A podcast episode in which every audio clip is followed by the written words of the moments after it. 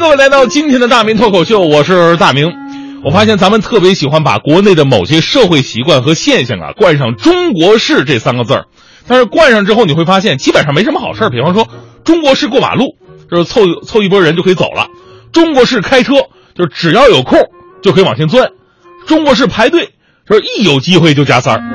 就说到加塞儿呢，前两天让中午让我们同事去食堂给我打饭去，我们同事过了两个小时回来了，当时我都饿懵了，我说大哥。你是打饭的还是种地啊？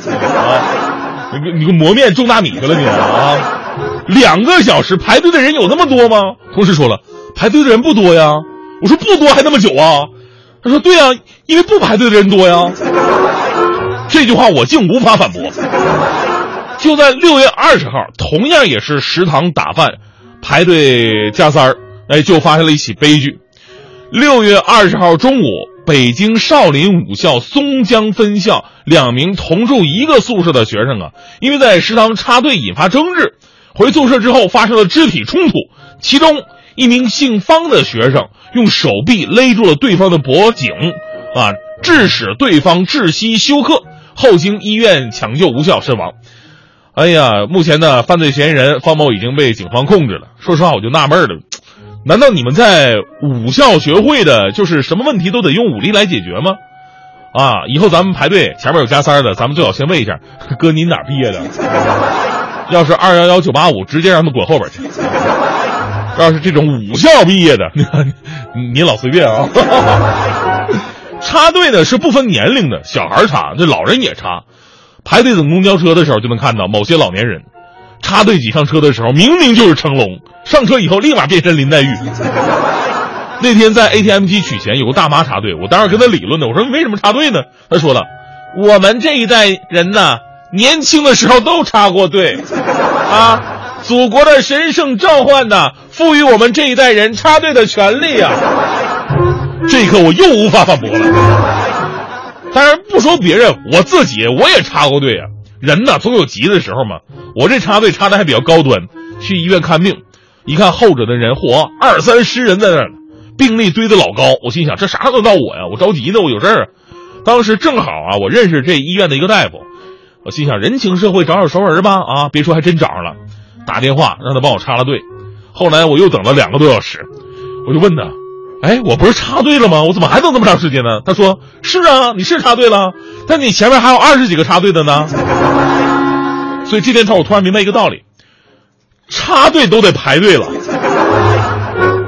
咱们再说回刚才那个因为食堂插队被勒死的新闻，这一方面凸显了如今很多学生心目当中的这种暴力的种子，校园暴力确实是遍地开花。另一方面也能看出来，咱们社会发展到今天呢，虽然文明意识比以前好了很多，但是排队加塞这种不文明行为还是没有得到正正规的法律的重视。你看去年的时候啊，一姐们在一个景区上厕所，可能她比较着急吧，所以她直接插到前面了，后边人当然不干了，直接拿起砖头就拍下去了。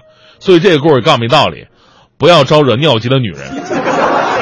也是去年，一位男士在超市里边等着付款，突然有人夹塞儿排到他前面了。这位男士直接将插队者打成脑震荡。我们说插队是不对的，打人他也是不对的。这个时候，我们不能呼唤道德从天而降，而必须要有法律最真实的保护。最近呢，微信上有一篇叫《十条变态的日本法律令人发指》，这个文章呢颇广为流传。呃，其中有一条说，在日本呢，插队要罚款一百万日元。咱们说日元虽然不值钱吧，那一百万日元呢，也相当于六万七千人民币，插个队就罚这么多，所以很多人在看了这篇文章之后都感慨说：“哎呦，怪不得日本人素质这么高啊！”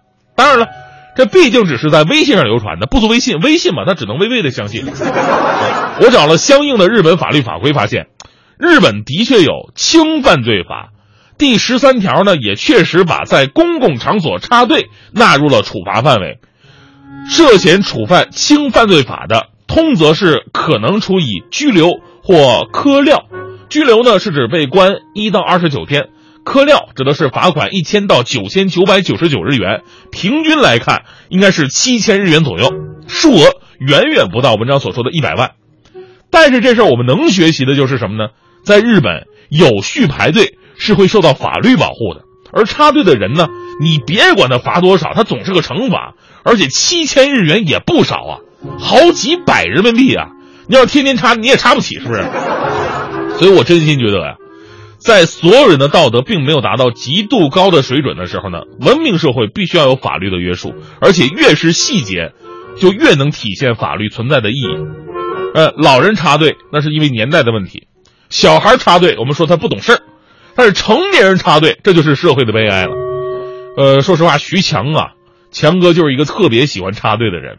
那天我们在景区坐摆渡车，大家伙儿都知道这个景区的摆渡车等的人巨多无比，成百上千，特别常见。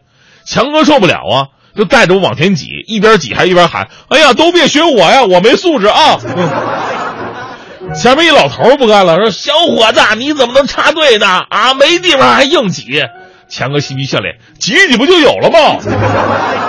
老头特别亲密地说：“小伙子，别看我一个老头子，你就觉得我这儿好挤。”你要把我挤躺下了，那我可就值钱了。我 强哥立马放弃了。